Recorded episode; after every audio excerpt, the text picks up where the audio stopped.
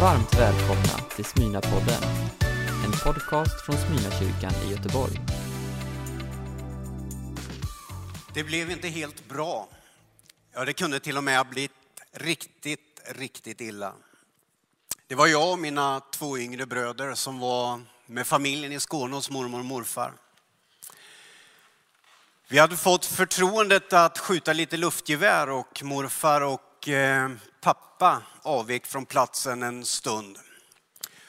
Så tittade pappa på mig och det sista han säger är att du är ju äldst så du har ansvar. Se till och sköt er nu. Absolut. Vi skjuter på måltavlan på björken. Och vi står där och skjuter prick med luftgeväret en stund. Men vi är ändå tre bröder. Väluppfostrade men väldigt kreativa. Så efter en stund så tyckte vi att den där måltavlan den var ju lite tråkig i papp på en björk. Så vi bytte mål. Vi hittade en liten burk som vi satte upp på en stubbe och vi sköt på den. Och den ramlar ner och någon springer fram och ställer upp den. Och efter en stund när lillebror springer fram och ställer upp den där burken så, så skrattar han och ropar att du träffar mig aldrig. Va? Säger jag. Jag träffar vad jag vill. Aldrig, säger han. Skjut då! Och så springer han. Trots min begåvning så tar jag upp luftgeväret utan konsekvenstänk. Kornet på lillebror och trycker av. Och det är ett skott i. Han faller som på film skrikande så rullar i gräset och håller sig för ansiktet.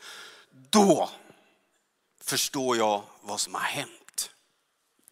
Min andra bror och jag springer fram och hittar lillebror ligga rullande i gräset en bra bit bort. Och när vi tittar i ansiktet så mycket riktigt skottet har träffat i kinden. Och det är ett sår väl synligt. Det första jag tänker är, vad ska pappa säga? Så min andra lillebror och jag tittar på varandra och säger, vi måste, vi måste lösa det här. Så vi tar lillebror ner till den iskalla vårbäcken, kör ner huvudet för att kyla ner skadan. Och håller honom nere en god stund, tar upp och tittar en gång till. Det är som ett kraftfullt dop. Och efter det när vi har tagit upp honom ur bäcken, torkat av ansiktet så säger vi, nu är det en sak som gäller Ola. Du har sprungit in i en buske. Förstått? Ja. Ja. Så går vi upp. Och när vi kommer upp till uppfarten hos mormor och morfar, då står pappa och morfar vid garagenedfarten. Vi ställer upp oss av någon anledning som är i vakt. Och pappa tittar på lillebror och så säger han, vad har hänt? Jag tänker det är bäst att jag tar lid på det här så jag säger, nej oturligt, sprang in i en buske gjorde han. Och pappa tittar på lillebror och så säger han, Ola, stämmer det? De här sekunderna är som en evighet. Och snart händer det som inte får hända. Jag ser att underläppen börjar darra. Och jag vet ju vad det betyder. En bekännelse på väg. Och så säger han. Han sköt mig.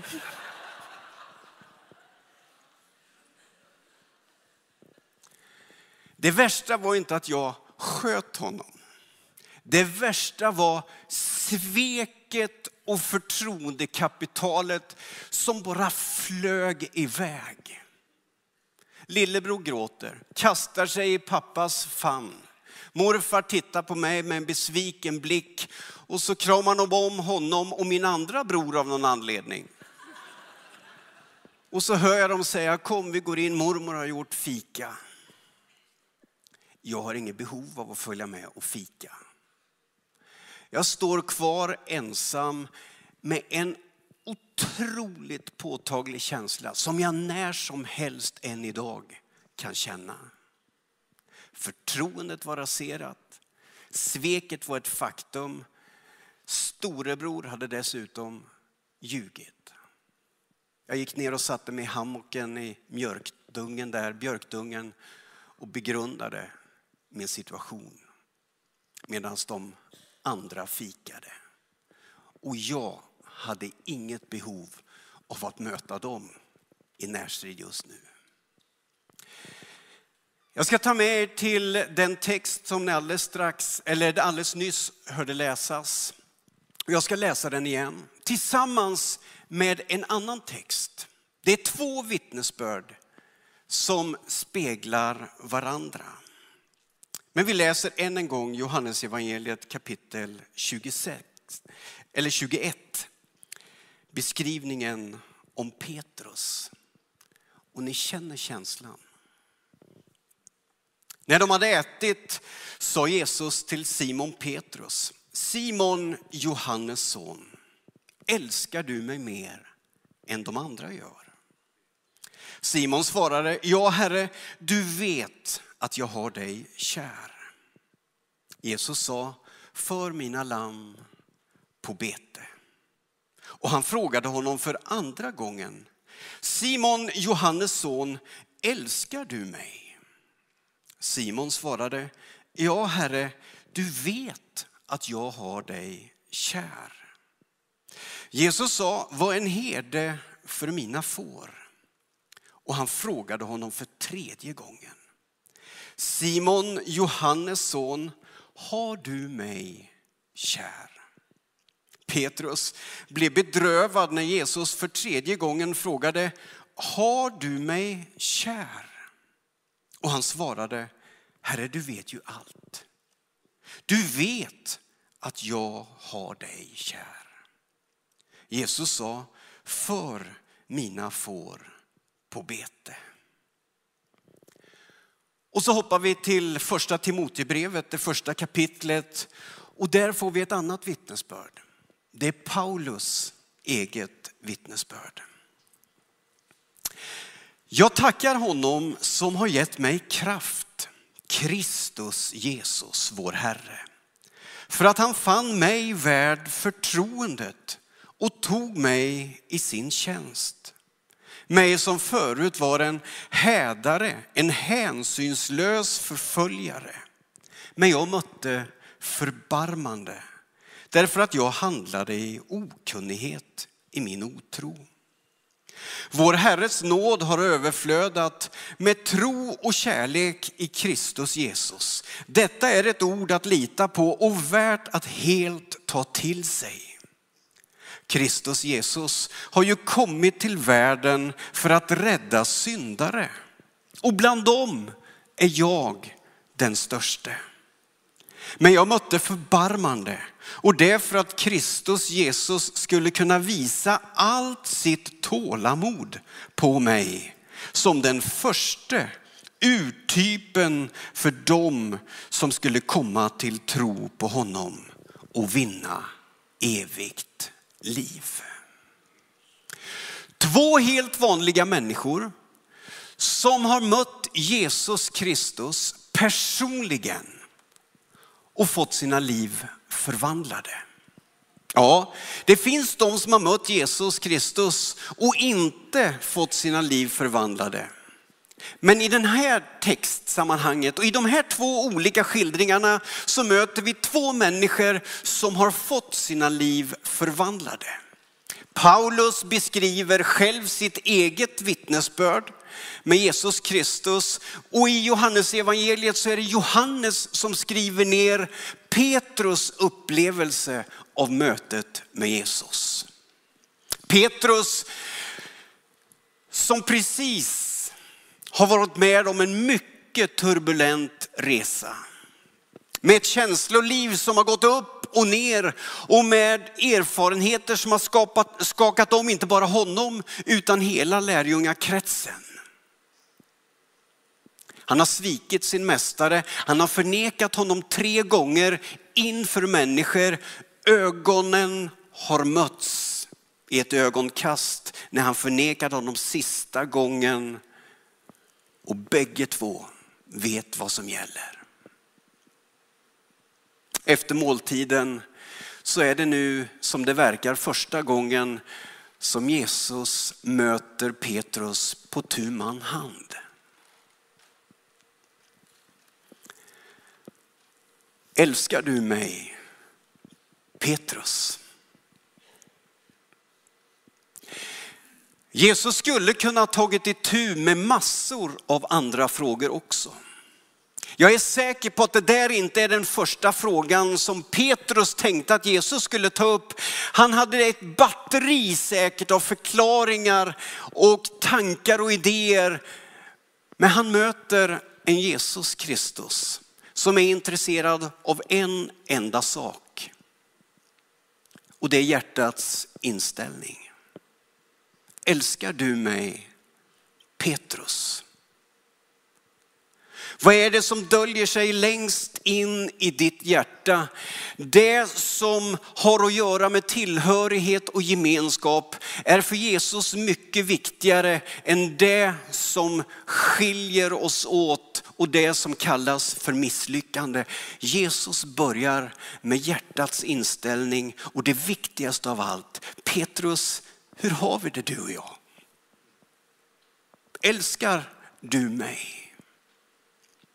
Paulus, han uttrycker i den här texten på ett annat sätt att det som Petrus upplevde och det som Paulus själv upplevde när han mötte den där levande Kristus, det var förbarmande.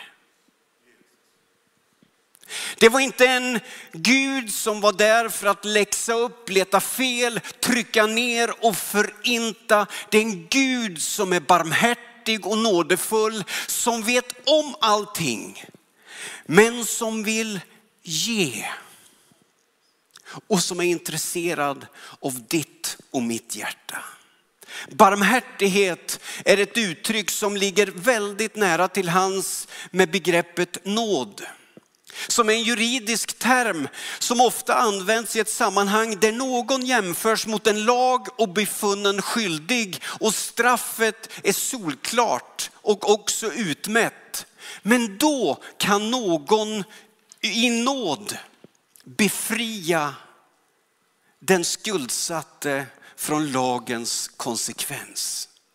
Inte för att man förtjänar det, utan för att det finns kärlek och nåd hos någon. Jag mötte förbarmande, säger Paulus. Petrus gjorde samma erfarenhet, skuldtyngd, nedtryckt och förkrossad. Så möter han en Kristus som tittar honom djupt in i ögonen och frågar en väsentlig fråga. Petrus, hur har vi det? Älskar du mig? Och Petrus får svara. Jag älskar dig, Jesus. Men i den där första frågan som Jesus ställer så ryms någonting mer. Han säger, Petrus, älskar du mig mer än de andra? På ett kärleksfullt sätt så berör också Jesus Petrus brottningskamp på ett själavårdande, genialiskt vis. För Petrus var ju den som inför Jesus hade sagt, du min mästare, du ska veta en sak om mig. Om alla andra sviker dig så kan du lita på mig. Jag kommer aldrig lämna dig. Efter tre förnekanden så är fiaskot ett fulländat faktum. Därför frågar Jesus Petrus, Petrus, älskar du mig mer än alla andra? Petrus utelämnar i sitt svar någon kommentar på just den delen av frågan, för det behövs inte. Någonstans har Petrus lärt sig någonting om sig själv under resan. Paulus, han uttrycker i samma situation sin upplevelse av mötet med Kristus på det här sättet. Jag mötte förbarmande, men jag mötte också tålamod. Hur kommer det sig att Paulus har ett behov av att säga att han mötte tålamod? Jo, det bottnar i en självinsikt. När både Petrus och Paulus har insett att du vet, vi är bara människor och vi räcker inte till. Vi hissade upp en hög bekännelse. Vi var minutiösa. Vi tänkte att vi ska med en sann visa. Och Petrus, han var extremt tydlig. Även om alla andra kommer falla så kommer jag stå där, Herre. Petrus, älskar du mig mer än alla andra? Petrus behövde inte svara på den frågan längre. Han visste att han inte var bättre än någon annan. Det visste också Paulus. Och han uttrycker, jag är så fascinerad över Jesus Kristus. För han har visat sitt stora tålamod med mig som människa. Han känner mig bättre än någon annan och ändå vill han ha mig i sin närhet. Du vet, det här är evangelium. Det här öppnar upp en värld där jag känner en sån tacksamhet inför den Gud som har skapat mig. Han är intresserad om, av om jag älskar honom.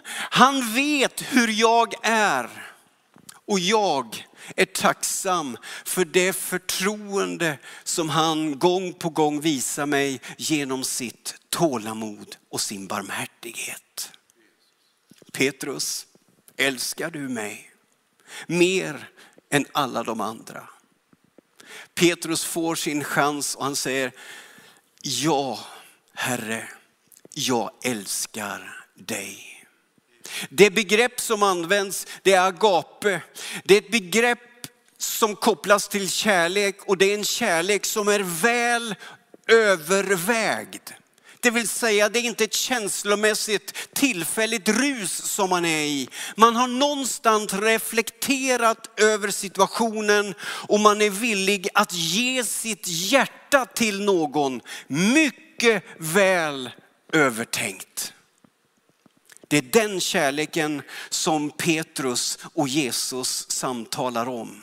Och Petrus får nu med en ny erfarenhet av självkännedom och kunskap om sig själv blottlagd inför Kristus säga, Herre, du vet att jag älskar dig. Han förnekade sin mästare tre gånger, men nu får han tre gånger bedyra att han älskar Jesus Kristus. Nu med kunskapen om att han inte kan hissa upp en för hög fana. Det finns inget behov av att säga, Herre, jag kommer nu aldrig mer att svika dig. Den frasen är borta. Petrus, han vet att han är en vanlig människa. Och det enda han kan göra är att svara för det han i nuet kan stå för. Jag älskar dig, Jesus Kristus. Och jag vill ge dig mitt liv. Då tittar Jesus på sin lärjunge och så säger han, Petrus, för mina får på bete. Den misslyckade vanliga människan Petrus har bedyrat sin kärlek till Kristus som visar honom förbarmande och tålamod och som nu säger, jag har fortsatt förtroende för dig. Jag har ett uppdrag för dig, Petrus. Jag kallade det först att bli människofiskare. Du skulle kroka människor som du har krokat fiskar. Du ska presentera evangelium och berätta om en Gud som är fantastisk. Men nu, nu när du har landat i denna självkunskap om dig själv och när du har bedyrat min kärlek till dig så vill jag utvidga ditt område. Du ska nu inte bara vara människofiskare, du ska bli herde och ledare. Du ska få ta hand om människor och föra dem framåt. Paulus uttrycker, jag mötte förtroendet hos Kristus. Jag som var urtypen av misslyckandet bland människor. Jag som i min okunskap andades modlust och hämndlystnad över den som inte rymdes i min mänskliga trosmall. Jag mötte något helt annat i Jesus Kristus som förvandlade mitt liv. Jag bar på en skuld som var större än allt annat. Jag gav mitt liv på att hålla rent och ordning och reda i det bland de judiska trossyskonen. Och jag kunde gå över lik för att behålla renheten. Men jag var vilsen, säger Paulus. Jag hade inte koll på varken mig själv eller vad som är rätt och riktigt. Men jag mötte Kristus. Jag mötte förbarmande, jag mötte ett tålamod som jag aldrig förut har mött. Och jag fick ett förtroende. Du vet, han som hade gett sitt liv till bara ett folk, Paulus, för att hålla ordning och reda och reda på tron. Han får ett förnyat förtroende och ett större förtroende. Kristus säger nämligen, Paulus, du kommer få lida för mitt evangelium. Du ska inte längre bara pyssla med ditt eget folk. Jag sänder dig som hedningarnas apostel ut i hela världen för att berätta om mig. Ett större ansvar, ett större förtroende som bygger på att han också har bedyrat sin kärlek till Jesus Kristus. Bottnat i en självkunskap om att han bara är en vanlig människa. Ständigt beroende av nåd, förståelse och tålamod. Insikten som säger, jag kommer troligtvis att misslyckas framöver. Men det finns en Gud som ändå erbjuder nåd varje ny dag. Därför vill jag tjäna honom. Därför vill jag spegla livet i den bilden av Guds kärlek. Herre, du vet att jag älskar dig. Tre gånger förnekade Petrus Jesus. Tre gånger får han stryka under vad han innerst inne vill mer än någonting annat. Efter det där lilla samtalet som var befriande, som måste varit fantastiskt, så faller han tillbaks ett snäpp omgående. För när Petrus har haft samtalet med Jesus så säger Jesus, du vet, jag beskriver nu hur ditt liv kommer att sluta. Du kommer sluta som martyr.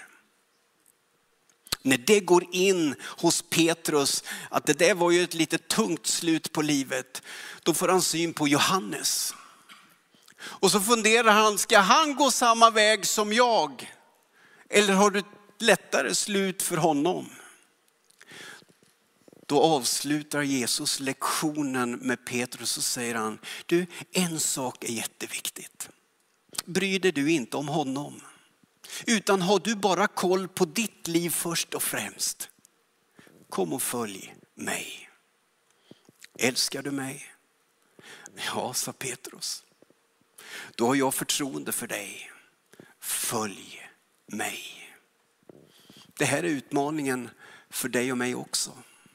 Hur har du det med Jesus Kristus? Hur har du det med insikten om ditt behov? Har du en tanke på att du är felfri eller att du i egen hög person är bättre än någon annan, då kan det hända att runt hörnet så ligger det en livskris. Men i den livskrisen ska du också veta att där finns en Kristus som inte kommer döma dig, men som är intresserad av en sak. Älskar du honom och vill du ha honom i ditt liv? Jag älskar dig, Herre, och jag vill följa dig. Ska vi be tillsammans? Herre, jag tackar dig för detta fantastiska liv som du kan erbjuda varje människa. När skulden är uppenbar, när synden är påtaglig, då finns du där vid våran sida. Du frågar om vi vill ta emot, om vi vill älska, om vi vill förvandlas i din närhet. Tack att den möjligheten finns. Tack att du kan lyfta skuld och misslyckande bort från oss människor. Tack att du kan visa din barmhärtighet och ditt tålamod på varenda en av oss. Och du kan ge oss förtroendet att få finnas i din närhet och i din kallelse. Herre, tack att jag idag får bekänna mig som en av dina. Och jag får tacka dig för den nåd som idag gäller över mitt liv. Och över de andra som lyssnar och tittar här idag. I Jesu namn. Amen. Du har lyssnat på en predikan från Smyrnakyrkan i Göteborg. Hjärtligt välkommen att lyssna igen eller besöka Smyrnakyrkan. Gud välsigne dig och din vecka.